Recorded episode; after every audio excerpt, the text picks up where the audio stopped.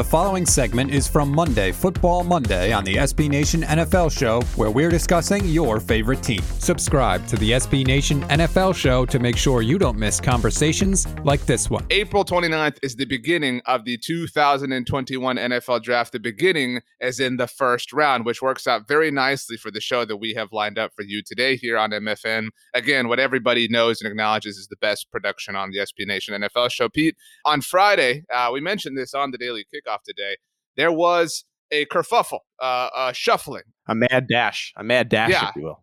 Uh, within the top 10 picks, uh, well, top 12, I suppose. 49ers traded up to the third overall pick. The Dolphins, Pete, as you know, had originally moved back to 12 overall. They sat there for a moment, a brief moment, then jumped back up to number six overall with the worst team in the NFL, the Philadelphia Eagles, who are now outside of the top 10. But your thoughts on the trade before we begin what we are going to do here, which is a projection of the top 10 picks in the 2021 NFL draft. I do think that we're going to have, I don't know about like discourse here, but it sounds like you have Zach Wilson heading to the New York Jets. I don't know. Like I do. people, people, so like there's always the like, the draft starts at, you know, like it really starts at whatever pick that isn't the number one overall pick. Yeah. And I, I think people this year are going to say it, the draft starts at four, but I do think it kind of starts here at two because there isn't this like consensus pick for the Jets. It could be Zach Wilson or it could be Justin Fields. Well, what's tough about this exercise is if the Jets aren't going to take Wilson with number two, they have no option but to trade back, which would again ruin this entire exercise because we. So you don't you don't like Justin Fields to the Jets? I think it's Wilson, and in a similar sense to the consensus thing.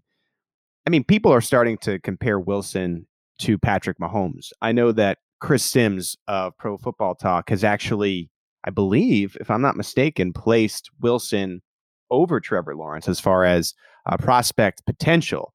And so I think it's a pick that if they keep, they will have to take Wilson, and then they end up doing what they do with Sam Darnold.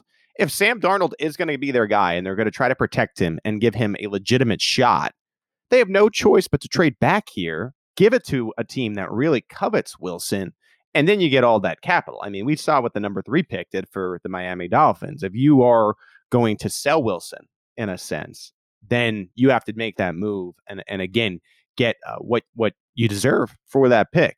If they keep it, I, that's where I'm at. If they keep it, it's Wilson for me. It has felt like it's going to be Justin Fields for a long time, maybe since the college football playoff. Um, yeah. Incident- incidentally, when when Ohio State beat Clemson, I'm fine for the purposes of see, like we have the best energy here on Monday Football Monday, which is obviously well known. But you know, like there's a little bit more consternation on these other shows, um, right?